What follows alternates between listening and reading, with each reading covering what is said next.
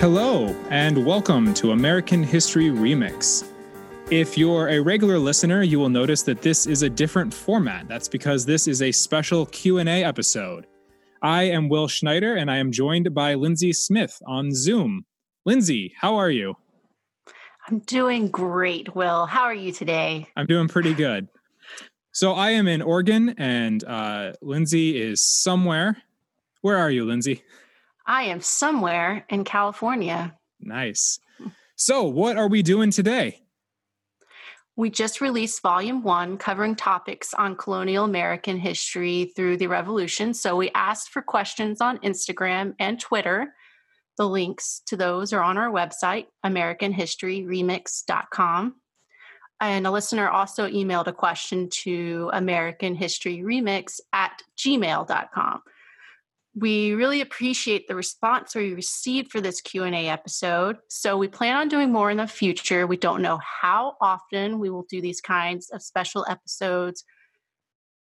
But listeners can follow us on our socials for future prompts or go ahead and email us with their questions.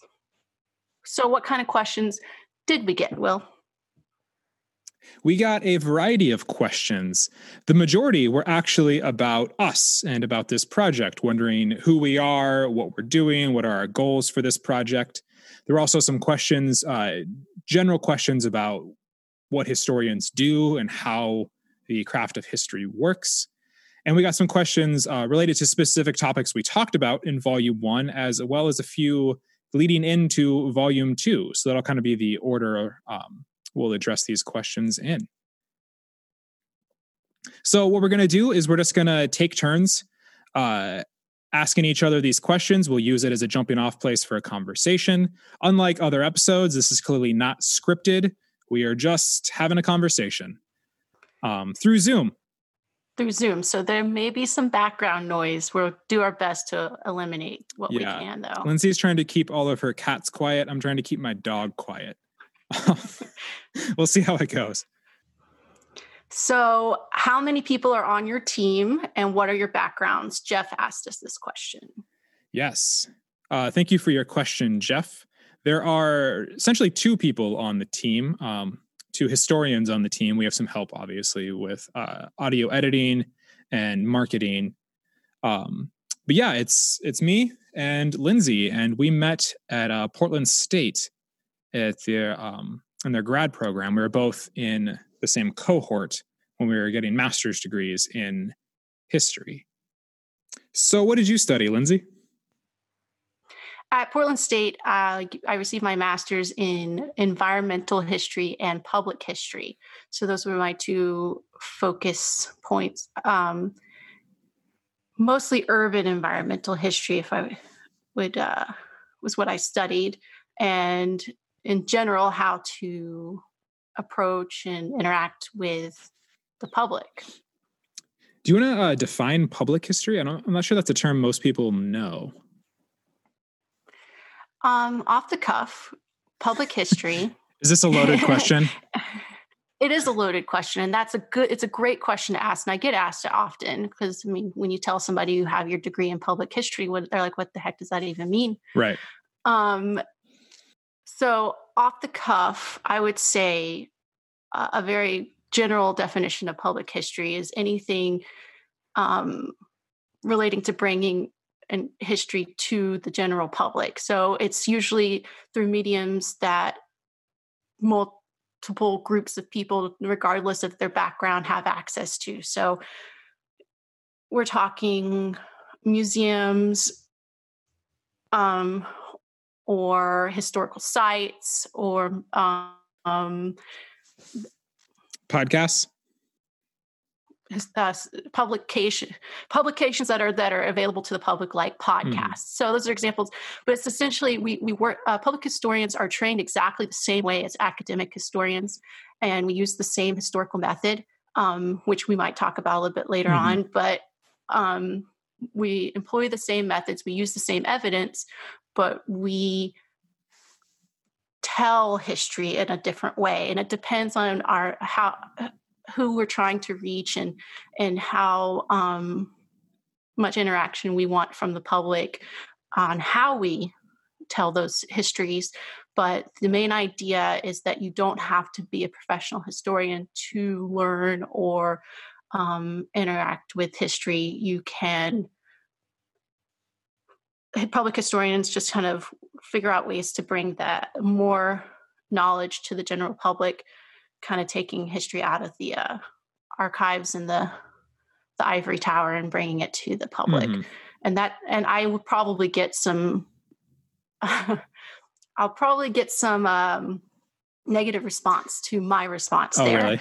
but I, I, will I but I find For the record, I put Lindsay on the spot. That wasn't in the script. Yeah. Or script yeah, being no, bullet points, that, not an actual script. We, we don't have a script. We we we did kind of put some talking points in um, before we started mm-hmm. our our Q and A episode. But um, defining public history is difficult to do, and that's that is a good thing. I think that it gets people more interested in trying to uh, learn on their mm-hmm. own.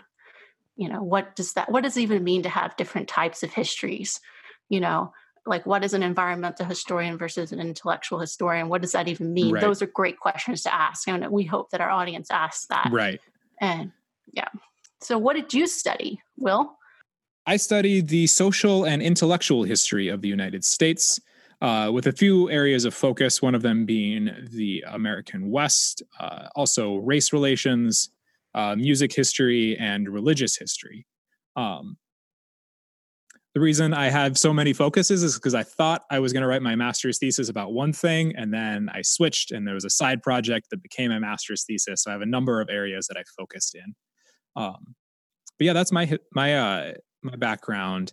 People often ask what social and intellectual history is as well, and that's um, perhaps a little easier to define than public history. But generally, I would say it's uh, history that focuses on culture and ideas rather than focusing on like politics or war. Um, though, of course, there's overlap, there's both.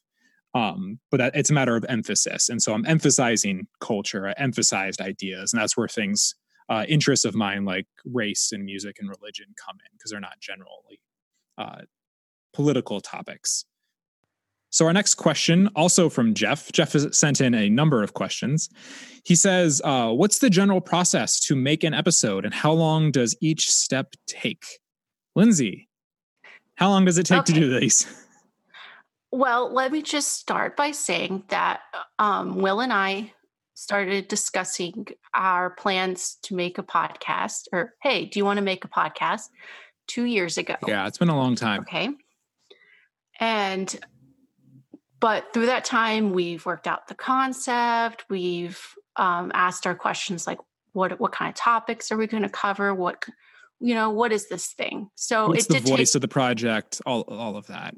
Exactly. So that mm-hmm. took quite some time. Now, the actual process for an episode, um, after we've chosen the topic, uh, is generally speaking, we research it, we write it, uh, the script is edited and repeatedly edited. Then it's re- repeatedly, yes, and then it's recorded.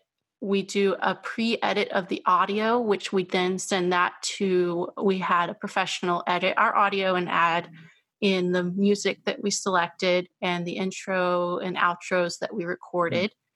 Um, the transcripts are then finalized so that they can be put on the website um, we do have full episode transcripts transcripts on our website with uh, citations and our sources because we wanted to keep this project like we wanted to keep the integrity of the project by following our education, which is the historical method, and then part of that includes citation and source.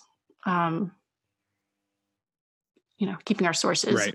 So we did that, and we provide that for each episode. Um, then the transcripts and the audio are uploaded to the website and our podcast hosting site. Then the releases are scheduled, the podcast is released, and we look for follow up. And there's a bunch of other stuff that goes on in yeah. there, and that's that's that's like the general process.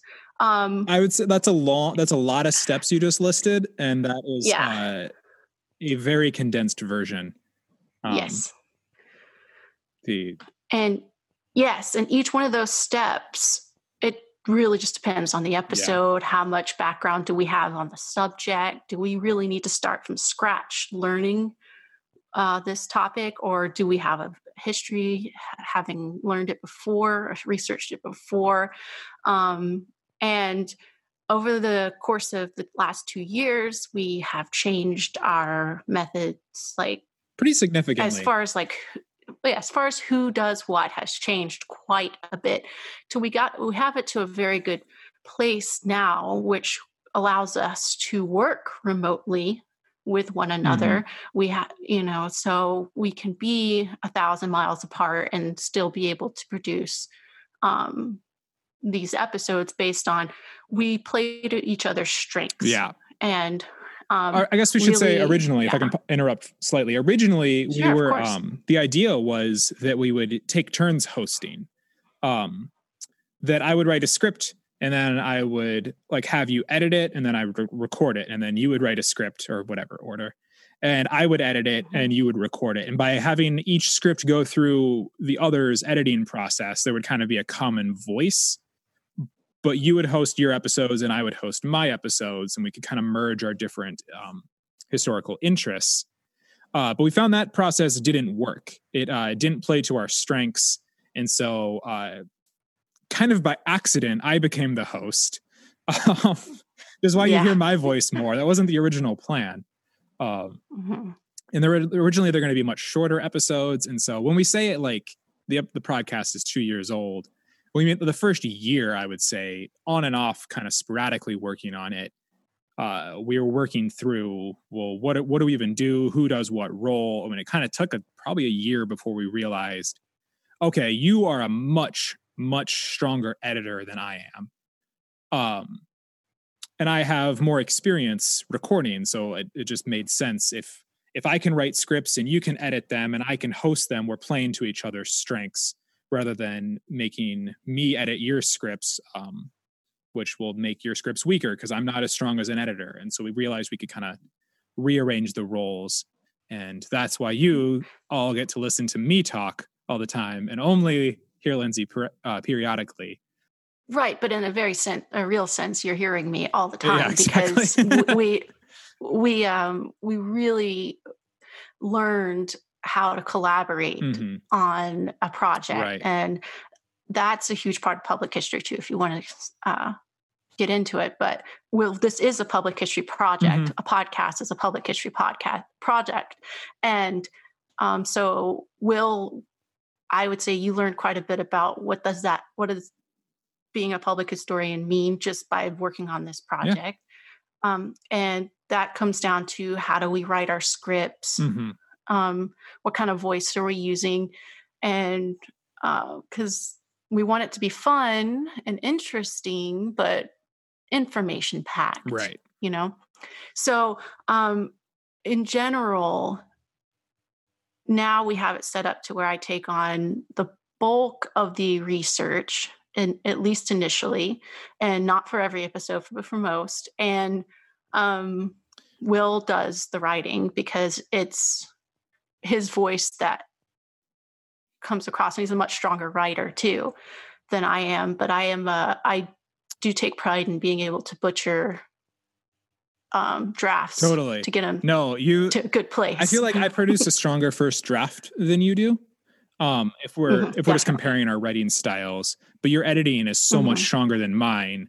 If I write a draft and it's generally stronger than your first drafts and then you edit it it just creates a stronger product in general than if it was your draft being edited by me. Um, mm-hmm. And so, and you're yeah. the main researcher so, as well.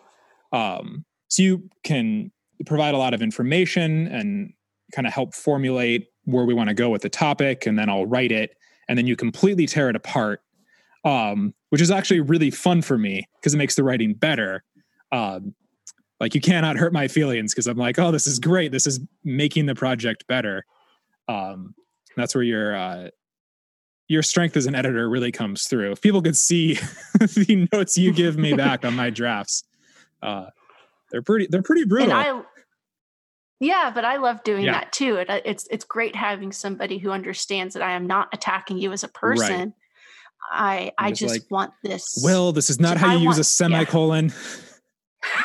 oh goodness, if I can get into capitalizations. oh yeah. But no, but no, I think like I'm as I'm editing my thought, I'm thinking as close to a listener as I can imagine. Somebody who has no idea about anything in this topic, can they hear this and get something out of it or are they asking questions that we're not answering and that's a great way um or i guess I get a great uh, benefit of having different backgrounds in history is i can be writing about something that i have some knowledge about and realize i'm not laying a foundation um, that it or i'm coming to it with knowledge that a uh, a general audience doesn't have.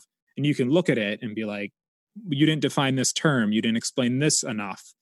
Um, mm-hmm. and it forces me to strengthen the writing essentially because i'm if i'm familiar with a topic and you're not you can catch that and vice versa. And it's even more fun when we both approach a topic that we don't have a background in. Uh-huh. which we do sometimes which we do which is great as we both learn uh-huh. something and oh, we are always learning something even if we do have a background in it i guess this leads to our uh, our next question actually this is a good segue uh, Jeff also asks How do you decide what to talk about and what to leave out? Personal interests, perceived historical importance, novelty of the information? I'd say it probably starts with personal interest mm-hmm. um, for both of us. Uh, we're curi- curious about a topic, or we were really excited the first time we learned about a topic. Right. And uh, usually we learned about stuff as we were in our college education. So we feel like maybe these subjects were missed opportunities in public education. And we wanted to, or at least in our personal public education. And hmm. so we wanted to, when we first learned about it, we were so crazed. It was like, this is why, why doesn't everybody know about yeah. this? And that, that plays into a lot of our episodes and also interest that we gained as we got older as historians and, and more involved in our own interests in general like so personal interest is a big deal so is um, our perceived lack of understanding among the public when it comes to certain topics or at least certain in, interpretations or viewpoints you know, and yeah, go ahead. So like our, uh, like I said, I would echo a few things you said. Uh, for me, sometimes it's I read a book and I'm just blown away by the book, and I go, "How did I ever not know this? How do people not know this?" And I want to like tell everybody to go read these books, um, but often they're intimidated by a 600 page history book, um, and so I say, "Screw it! I'm going to start a podcast and I'm going to talk about these books." and then I'm gonna, we're going to exactly. put them on the website. All right, if you're not going to go read it, we're going to talk about it, and you're going to get some of the information from it. Um, that's that's part. Like, there's a lot of motivations for the podcast. That's one of my motivations. Um, is just yeah, to get people yeah, to engage with this material I've come across. That's so uh, that's just blown my mind, and I I think it's worthwhile information that people should have. Um, yeah, and for me, I think that that you hit the you, you use the correct term engage and for me I, I, I really want people to ask questions about their past or the past and um, engage with it and not be afraid of or be intimidated by. I wouldn't mm-hmm. say they're afraid of anything. I say for the most part maybe intimidated by um, research yeah. or reading a book or like trying to understand like you know is this book even like who wrote this? What were they talking about? Why who gives them the right to tell me this is what happened in the past you know and those are really good questions to ask and i think for, for for me i want people to engage in the in the topics and find themselves in it if not themselves then an interest another interest and they could just realize that yeah, uh, there's a lot more going on in American history than maybe they were taught at different levels of education. And you know, it may you, you can't remember everything you learned in school anyway, but um if something excites you and gets you interested in researching more, I think that is a huge motivator for me. Yeah, I think uh, for me, sometimes I think about what can I do to introduce a topic and leave people with more questions, leave people wanting more, um, mm-hmm. rather than presenting like this is the totality of the information about I don't know the Seven Years War or something like that, or Puritanism. Um, right. I'm really yeah, like, let me. Not the- yeah, there's a lot to those uh, topics. Um, I like to like present the information, um, and I think what can inspire people to go want to learn more about history. Because um, obviously, our podcast can't cover every single thing in American history. Uh, that's not our intent by any means. Um, but if we can show people that there's there is more to learn, um, that's uh, that's a great uh, outcome for the project. And so sometimes that'll kind of motivate um, topics or how we'll approach topics specifically. I, I would say w- one more thing to mention is we grew up in different regions of the United States, mm-hmm. so we we have different interests based on and different experiences with um, history classes and um, historical sites and and you know what it, it we we have different questions we ask. Mm-hmm. we have different um, topics that we either are excited or about or we avoid altogether.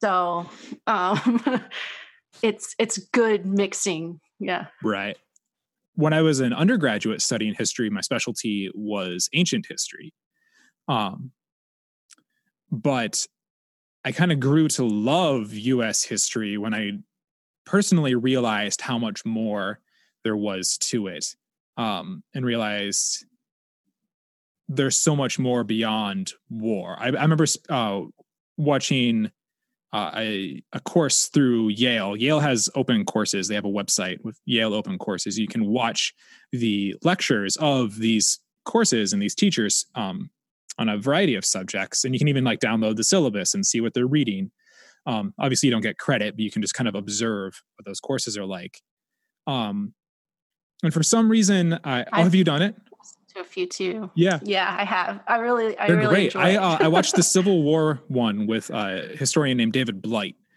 and it blew my mind because I, I thought the civil war was so boring. I honestly don't know why i started watching it but i for some reason did. And I think more than anything, that made me want to be an American historian because there was so much more than just battles and politics. So that's there. But those battles and politics meant so much more when I realized there's other sources you can look at, there's other uh, voices in the American Civil War and the, obviously the lead up and Reconstruction afterwards as well. Um, so I kind of became an American historian almost by accident. Yeah, I feel like you know it's it's a similar. I think maybe we were bored by history because we were hearing history told in a way that was fact based, if you will. So like dates, mm-hmm. names, and not a lot of context. That's a good way to put it.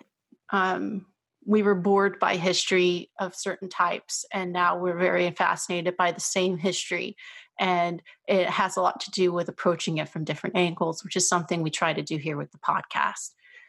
Um, so, that being said, what's the long term vision for the podcast, Will? The long term vision is uh, to cover all of US history up to the present um, in four volumes. So, volume one is obviously out now. We're working on volume two, which will go up until uh, through the Civil War. Um, volume three we have a few ideas about and then volume four is pretty uh vague at this point we have some, we have some topic ideas but um obviously the further out they are the less planned they are but we're in the process of writing and researching volume two um but yeah our, our goal is to go all the way through us history and kind of continue the same process of taking familiar stories and adjusting our perspective or taking things that are generally overlooked and trying to shine some light on them um, is there anything you would add to that? That one's a little more straightforward. Uh, no, that's a very straightforward question. Um, we we, we might try special Mm-hmm. episodes if we get enough listenership we might be able to um, expand into uh, like patreon type situation but we're not looking that's way in the future and what we would like to do is always constantly continue to develop the Mhm. podcast so you'll hear it'll change it'll get better we hope we're going to bring um, we hope to even expand into bringing other historians in at least for like specific topics. There are things we are we're we have a lot of ideas and a lot of ambitions and we understand uh, how lofty they are in a lot of ways but in other like how practically like we can get Right. there. And um, so we do appreciate our regular listeners and those who have subscribed to us because that gives us um, more like opportunity to reach larger Yeah. audiences. So and like following us on social media and stuff like that really helps out a lot too. So that will help us grow the podcast just for you being here. So we appreciate that and we have lots more in store for you guys so maybe it's a little bit of time between our volumes but we don't want to leave you guys hanging we'll give you something in between volumes as well Like this. like this The next question How do you go about leaving your personal biases out of how you present information? That's a big question. It's a big question, and you know it's so wonderful that uh, Jeff asked that question as well. Um, that's a question that we explore in detail as history students. Um, we have books the- and yeah. books and courses and courses written on this subject. because it's it's very important that we understand that the that the historian plays a role in the history that they tell. Um, we all um, have our own backgrounds and perspectives and our own biases, and we just have to be honest with ourselves and with our listeners or re- readers if we're writing that we um, we have our limitations and we have our biases. So usually, what a, a usually a historian will put that in their thesis statement or in their introduction to their book or something like that. What they'll do is they will explain, you know, what their limits were or what kind of evidence they used, um, what kind of evidence they couldn't get a hold of. Or saying what they're choosing not to cover um, because of it's out of their scope, or they're choosing to focus on a specific topic because other historians haven't spoken on it, um, which all Mhm. all reflects their perspective. So, like historians will do essentially two things. One is they will admit their perspective, um, and this is a bit weird, I think, for non-historians to realize. I think non-historians generally will think of history as simply a body of information, and historians are just people who have mastered that material. Um, and don't recognize that historians have to interpret the material because there's so much. No history can cover everything. Uh, there's always new voices to uncover. These are things I've talked about in the uh, in specific episodes. Um, so historians will admit their perspective, uh, but they also try to mitigate that by the historical method of citing sources, uh, footnotes of uh, of how they engage with arguments with other historians. Um, and a good historian will lay all of this out in the intro of their uh, of their work, whether that's an article or a book. Um, so there's a so history isn't a science. It borrows from science in the sense that there's a method, there's a peer review process, but it is not uh, definitive the way a, a science can be. Yeah, and I think the main thing there is in the word interpretation. So whenever you're reading or listening to a history, understand that it is an interpretation of the past based on evidence and hopefully a lot of it. Um, so with us, we're not presenting you with our own original new research. We're presenting you with research that we found very interesting and we happen to agree with them. Or if we don't, we'd let you know. No. But so far, you know, we've at least on the main points of we've agreed enough to bring that to you. Um, I guess I would caveat that a little bit because okay. when we're um let's say there's one, two, or three really important books that I love on a subject and we want to bring it together. Um, I feel like in some ways we're synthesizing that and we're presenting it to an audience. Um, and so I'll, I'll at least take sub take an argument from one author that I really like and another argument from another author I really like, even though they might disagree on different subjects um, or clash with each other. Um, it's, it's really interesting when you start reading history and historians will critique other historians' interpretation. Um, you'll see that when you really dig into the material, you'll see that pretty often. Um, and so, in a sense, our voices do come out and our perspective does come out because we're synthesizing it and we have to make cuts. We have to make hard choices about what can we cover in this episode, what can't we cover in this episode. There are things sometimes we want to cover that we simply can't because of time restraints, um, or we think will overwhelm the audience. Um, so our perspective certainly does come through in that. I think one thing to address, or I guess another thing to address, is that our goal is always to understand the past, not necessarily to judge it, with a few exceptions. Um, obviously, when I talk about slavery in the Atlantic trade episode, my perspective that slavery is bad comes through. That's my bias that I stand by. Um, obviously, other people in history have not had that bias but so there is a there is a sense in which I'm critiquing the past or saying this was morally wrong. Um, but there are other cases where, say, Puritanism, for example, I, I was trying to make no effort to judge the Puritans, uh, celebrate or condemn them. It was merely let's understand who they were. Um, and I right. think more often yeah. we try to lean there, but occasionally we come across things like slavery or I'm currently researching uh, Cherokee removal. Like I can't; those are abhorrent. Like that, and I'm not going to hide that I think they're abhorrent.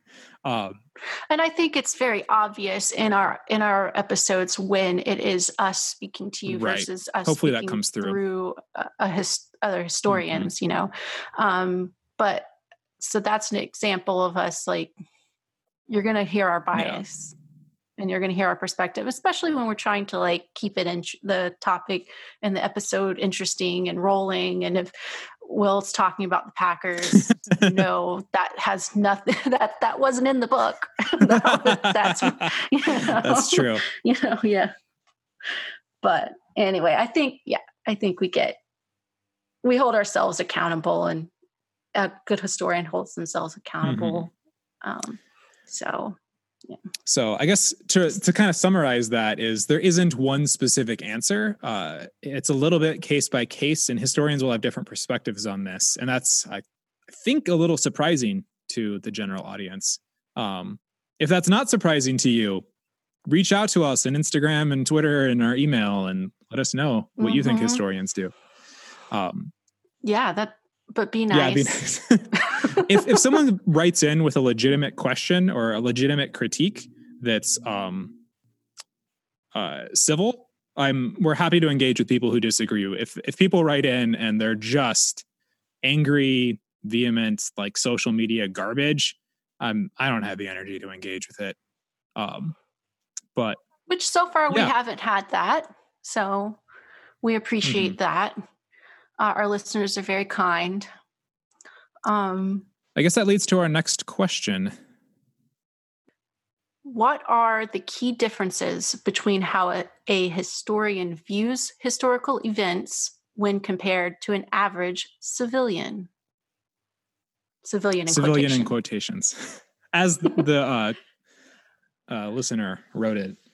Um, so I guess this is this is a very personal question actually because I think uh, different historians will have it differently. Um, and so Lindsay and I we might have different perspectives on this. I don't know. Uh, again, we didn't script this.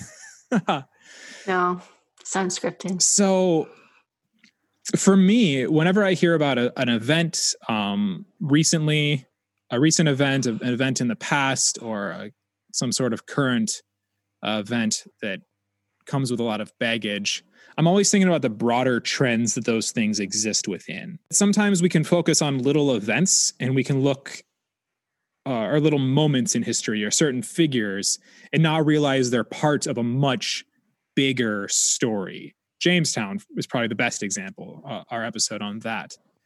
Um, and so, I, whenever I come across some sort of event, I'm tr- I'm trying to place it in its historical context, whether that's understanding how people thought at the time, or what was going on with politics, or where the nation was at, or whatever.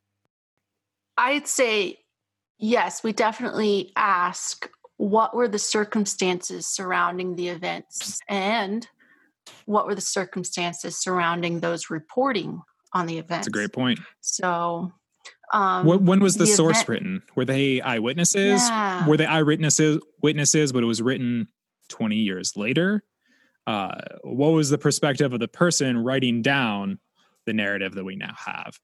That's that's one of the right. big things. Like evaluating the source and not taking it as uh, infallible.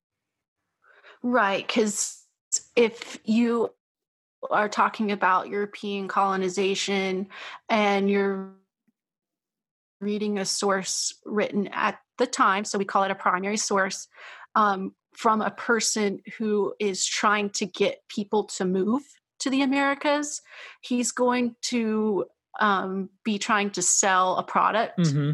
to and so he's going to describe the the land in a way that's going to entice people to move there so that's like that's that's what we're talking yeah. about like what what is like where are we getting this report from even if it's a news report or if it's reading a document from 300 years ago you know or even like reading who wrote it yeah reading newspaper yeah. articles i had to read a ton of newspaper oh, yeah. articles for my um my master's thesis and i had to oh. realize that they're trying to sell newspapers that doesn't necessarily mean what they're doing is exaggerating um, or completely inaccurate but it's a fact to, to consider um, and we have to make judgments on their um, accuracy um, right a lot of times it's reading between the lines mm-hmm. um, so the event is much more significant within its context.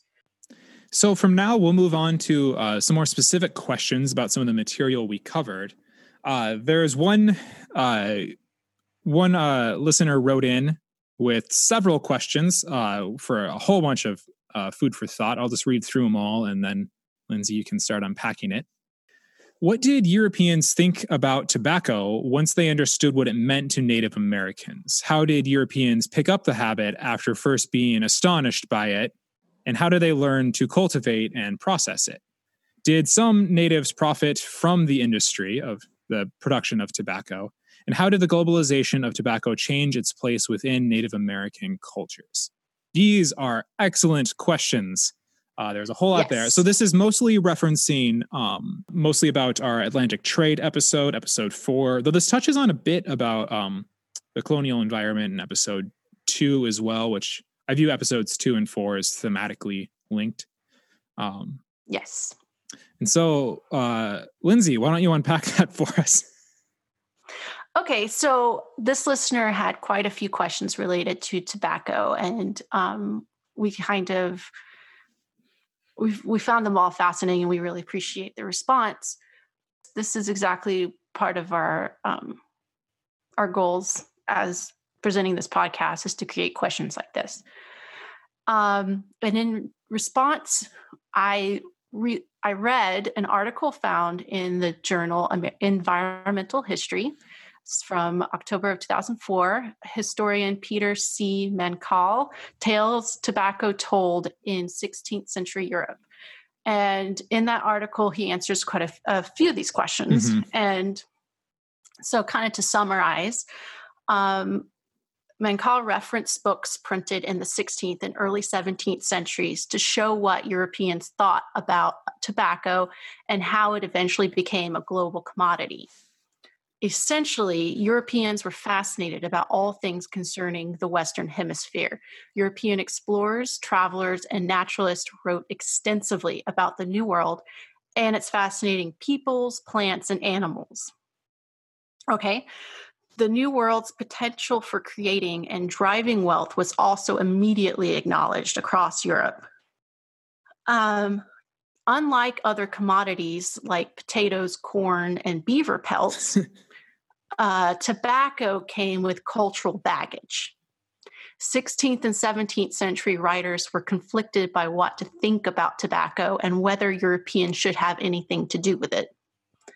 As far as the accounts show, uh, Europeans learned about tobacco from observing Native Americans. Uh, Mancall doesn't real uh, doesn't really answer the question of whether or how natives taught Europeans about their uses, cultivation, and processing of tobacco, but Europeans most certainly wrote about and drew pictures of the plant and its uses, cultivation, and so on. Since Europeans learned a great deal from natives in other areas, I'm going to say it's safe to presume that at least some native groups shared information on tobacco with some Europeans. Then they shared that information with other Europeans and so forth as we noted in many of our episodes in Volume 1, some European peoples were more interested in learning from and interacting with Native peoples than others. I think that's a really important point to point out is that uh, Native Americans were no more a unified group than Europeans were. Um, and once first contact uh, happened, the relationship necess- wasn't necessarily stable. In fact, there was a ton of dynamic change in the relationship between different uh, Native communities with different European communities over time. Um, so that's one of the really important things to uh, to at least acknowledge with this question is there can there is perhaps not one answer. There's probably a hundred different answers for how different communities uh, interacted with the plant and then interacted with uh, Europeans who were interested in the plant. Exactly. Um, interpretations of tobacco developed over time, going from being a curious substance that the natives always seemed to have with them, usually in a pouch around their necks, or um, up to a key ingredient in savage quotation or devilish quotation practices to to being a plant with many civilized quotation uses. And yeah, and that's important because this is how um, it was described. Um, mm-hmm. Those are direct quotes. That's yeah. not us.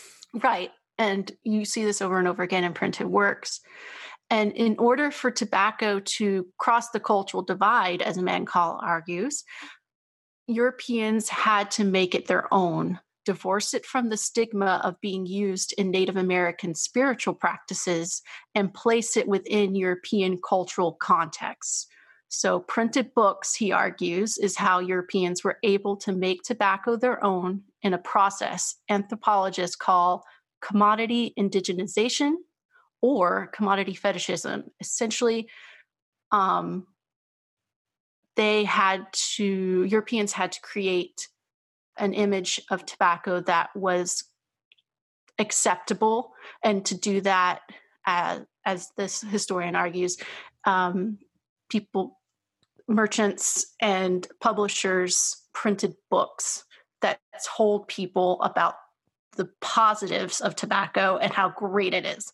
And these works often reached people before the plant itself itself did. So it's kind of like a back and forth. So, Europeans observed Native Americans using tobacco to treat illnesses and skin irritations. They chewed or smoked the leaves and experienced an increase in energy or calmness if they consumed a lot of it. And they used tobacco in healing rituals and as gifts to spirits. That's generally speaking.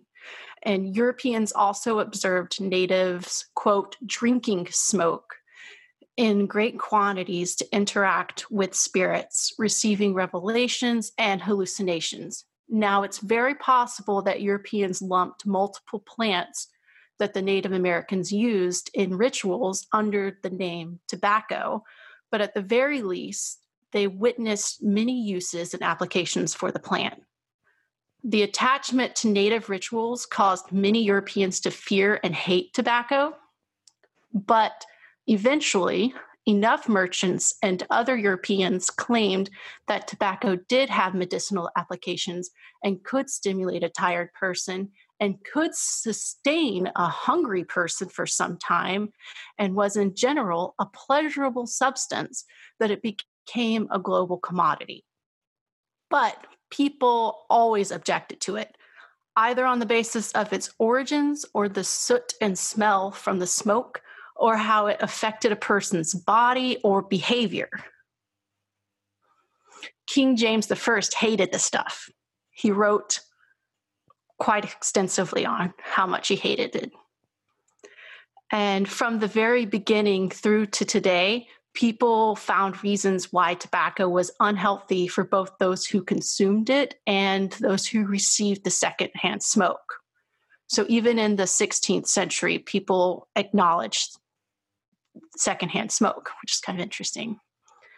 Um, still, as history showed, tobacco proved to be a resilient crop a combination of market forces and physiological effects, that being addiction, helped it along. So, um, very interesting, very interesting. And to answer what roles the natives played in the in the North American or global tobacco economy and whether commodifying tobacco changed its place in native cultures would take more research and I believe would be very interesting.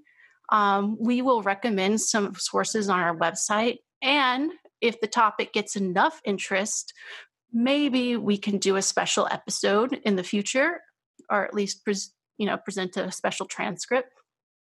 But um yeah so it's really fascinating and i would like to hear more thoughts on that if there are any. And thank you to our listener for that question. What do you do you have anything to add will? Uh, no, I guess the other thing to consider there is that uh, tobacco is addictive. And so once uh, Europeans would try it for possibly medicinal reasons, um, it, they would want to keep trying it and so on. And so I think that's that's the other thing to consider is unlike potatoes or beaver pelts or whatever else, um, tobacco's addictive. All right, should we go to the next question? Mm, yes. Okay, well, Brian wants to know do you subscribe to the theory that Jordan Love should get MVP votes for being the chip on Aaron Rodgers' soldiers, Aaron Rodgers' shoulder that he needed to prove to the Packers and the league that he's not giving up being QB one? This is a fantastic question, Brian. I'm glad you brought this up. I'm glad that people actually wrote in with Packer questions. Uh, short answer, or well, I, I guess I should give some background. Uh, Aaron Rodgers is the starting quarterback of the Packers. He's been the starting quarterback for like 13 years now or so. Uh, he has won a Super Bowl. He's won a Super Bowl MVP as well as two league MVPs. He has the highest passer rating of any quarterback in NFL history for his career. Um, in this offseason, the Packers drafted his heir apparent, essentially, Jordan Love, in the first round. And the uh, the idea is he'll sit behind Rodgers for a few years and learn from Rodgers, and then the Packers will move on. Um, this is exactly what happened when Rodgers was drafted. He was drafted when the Packers had Brett Favre, and he sat behind Brett Favre for three years before becoming the starting quarterback. Um, so, do I subscribe to the theory that Jordan, that drafting Jordan Love has made Rodgers play better? Uh, I mean, maybe a tiny bit, but no, no, I don't.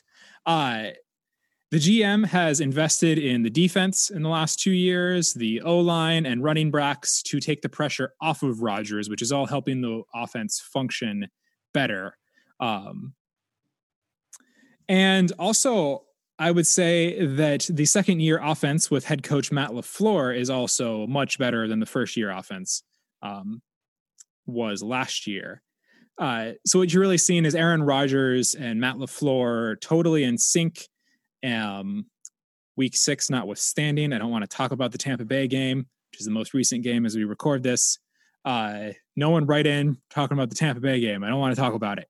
But overall, uh, no, Rodgers is running LaFleur's offense, and LaFleur's offense is helping Rodgers, and those two in sync is awesome. Uh, Rodgers running LaFleur's offense is just a thing of beauty. It's amazing. Um, I would also say I don't care about the MVP awards, sort of. Uh, Rodgers has two. Um, it'd be great if he got another one before he retires, but ultimately, I don't care. I want a Lombardi trophy. I want to bring back the Lombardi trophy to Titletown, Green Bay. Uh, that's really what I care about. Um, though it would be cool if uh, the Packers uh, had two quarterbacks who won uh, three MVPs, with Brett Favre winning three in the 90s and then Rodgers winning three in his career. That'd be amazing to have two quarterbacks in a row doing that. So that's my uh, that's my long answer to Brian's question about the Packers. Now we're going to move on to another question. Thank you. I don't know if anyone else is interested, but Brian wrote in. I'm going to answer it. Uh, the listener asked, and the listener was answered. You talked about tobacco Anybody? for like 25 minutes. I take three That's minutes. relevant. That's relevant. they're both questions we got from fans. okay, okay. Uh, Brian has a second question. He said, would you agree that prior to the Revolutionary War, that the economic modalities of the southern colonies could most aptly be characterized as agrarian pre-capitalist? Lindsay, what are your thoughts? Well, this is a quote from Good Will Hunting. This is a direct quote from Goodwill uh, Hunting.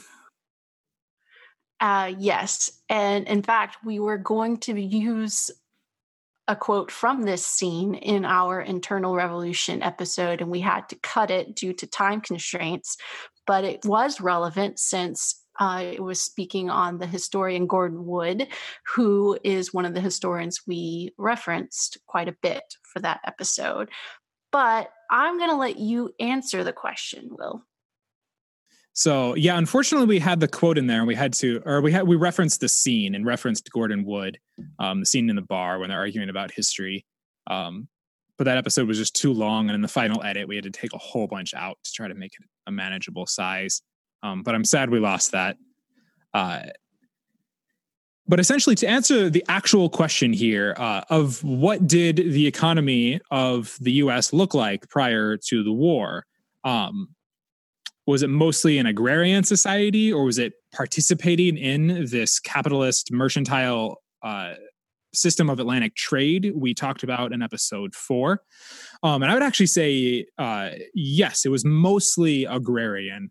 Um, prior to the war, the um, we could really just say for the whole uh, 1700s, it was much easier for colonists to interact with the Atlantic colony or Atlantic trade than to interact with each other. It, like trade within the colonies was very limited um, because the transportation system was very, very weak at the time. Um, and so you kind of had a bunch of separate economies, not one unified uh, market economy for the whole United States. Um, that doesn't really develop until uh, the early uh, 19th century, uh, after the War of 1812. We call this the market revolution, is when these manufactories start developing, when there's this interconnected system of trade throughout the United States. Um, but like all revolutions, it has uh, its antecedents. There, there are roots of it much earlier, but it's not. It didn't really come into its own until the market revolution. Um, and this is actually something we're talking about in volume two. So the caveat I would give to all of this is this is something I'm currently researching and writing about, um, and so my opinion might change uh, as I continue reading and writing on this subject. But what's really interesting is um, this is kind of a debate the founding fathers had after the government was established was what kind of nation are we going to be are we going to be a rural agrarian kind of independent farmer nation which is kind of what uh, thomas jefferson imagined We're going to be a more mercantile nation with a large national banking system uh, like alexander hamilton wanted um, or that John Adams wanted. And so there's actually this big debate going on among the founders and among the really the first decade or two of um, the nation. Um, and that we're actually going to trace that debate in episode one of volume two. So th- this question actually leads into some of the things we're going to be talking about. Um, the founding fathers having very different visions of what the nation should be. Um, and so we're hopefully going to explore these controversies uh, much more in the future. Is there anything you would add to that, Lindsay? Uh, no, I, uh, well, we really expand on, a, you know, a lot happens in the antebellum yeah. period that I feel is definitely glossed over in a lot of American history courses.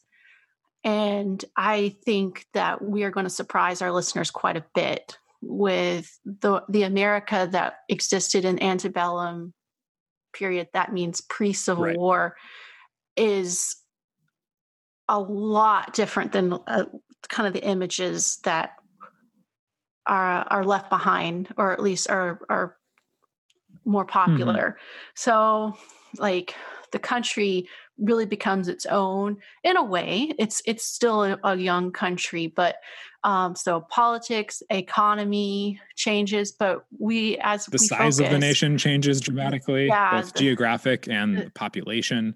Um, right. The, the, society, what does that look mm-hmm. like? You know, what is the American culture? A lot of things change. Yeah. So yeah, we we do spend some time, quite some time uh, just talking about those changes, yeah. like of an agrarian society and, to a more market economy, a almost completely yeah. rural society to at least a bit more urbanization. Um, small by yeah. modern standards, but radical change for the people who are living through it. Um, right, right, and we like detail experiences of urbanization in mm-hmm. um, New York City, for example. So, yeah, really exciting stuff and stuff that didn't come to my attention until after high school. So yeah, there. It's really reading. Nice. This is a this is definitely a case of reading some books and just being blown away by how much was going on in this era that I originally thought was boring purely out of ignorance. I just like, I don't know, there was a revolution, then nothing really happened, and then there's slavery and a war, like a civil war. Um, but right. there is so much happening in this era in terms of like politics. Uh, I already mentioned the size and the population of the nation. Uh, there's technology. technology, the a completely new economy, a new way of working, a new type of workforce, uh, a national culture for the first time.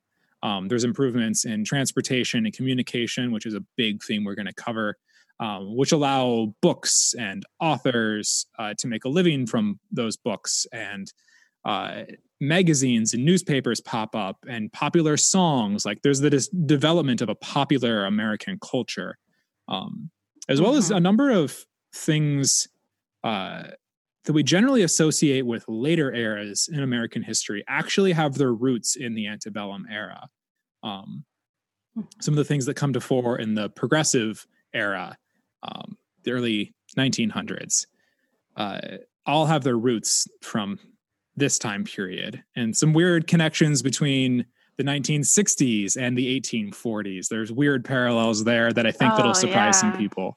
Um, but it surprised yeah. me. Gen- uh, and so, yeah, yeah, gender roles. yeah, gender like roles are changed in this t- time period. Um, and so it's a fun era. I'm actually really excited for volume two, just because I'm having a good time researching and writing, and um, I think we have some fun stuff in store. So, is there anything else you want to say about volume two? I uh, know that pretty much sums it mm-hmm. up. Just oh. be ready for it. it it's going to be a little bit before we get it out because it does take some time to put these things together, but we are um, working diligently we're going for quality over yeah quantity and yeah. Uh, speedy episodes. So we'll have it out in 2021. I think we're shooting yeah. for the spring, but we don't want to rush episodes and do a poor job.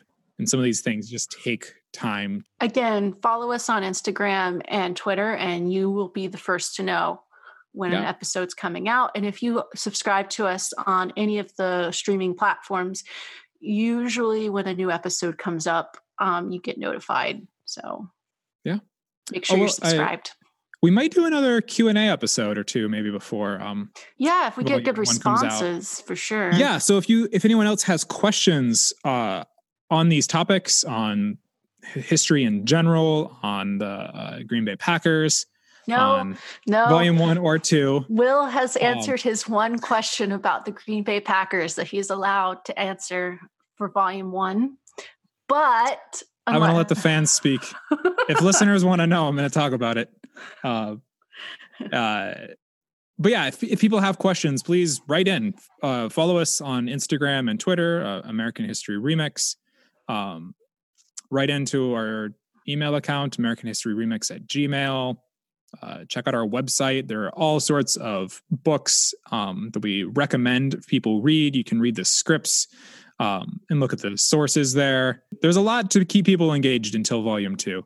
Um, on our website, you can also learn a little bit more about us. We do have a little bio page there, which includes our uh, marketing consultant, Ali Gavette. So, hi, Ali. Hey, Ali. She's probably listening. So that is it for our first Q and A episode. Uh, thank you guys for listening. Uh, Lindsay, do you anything you want to say to the audience before we're done? Uh, just thank you for being so supportive while we put the podcast together and so um, kind uh, about our volume one releases.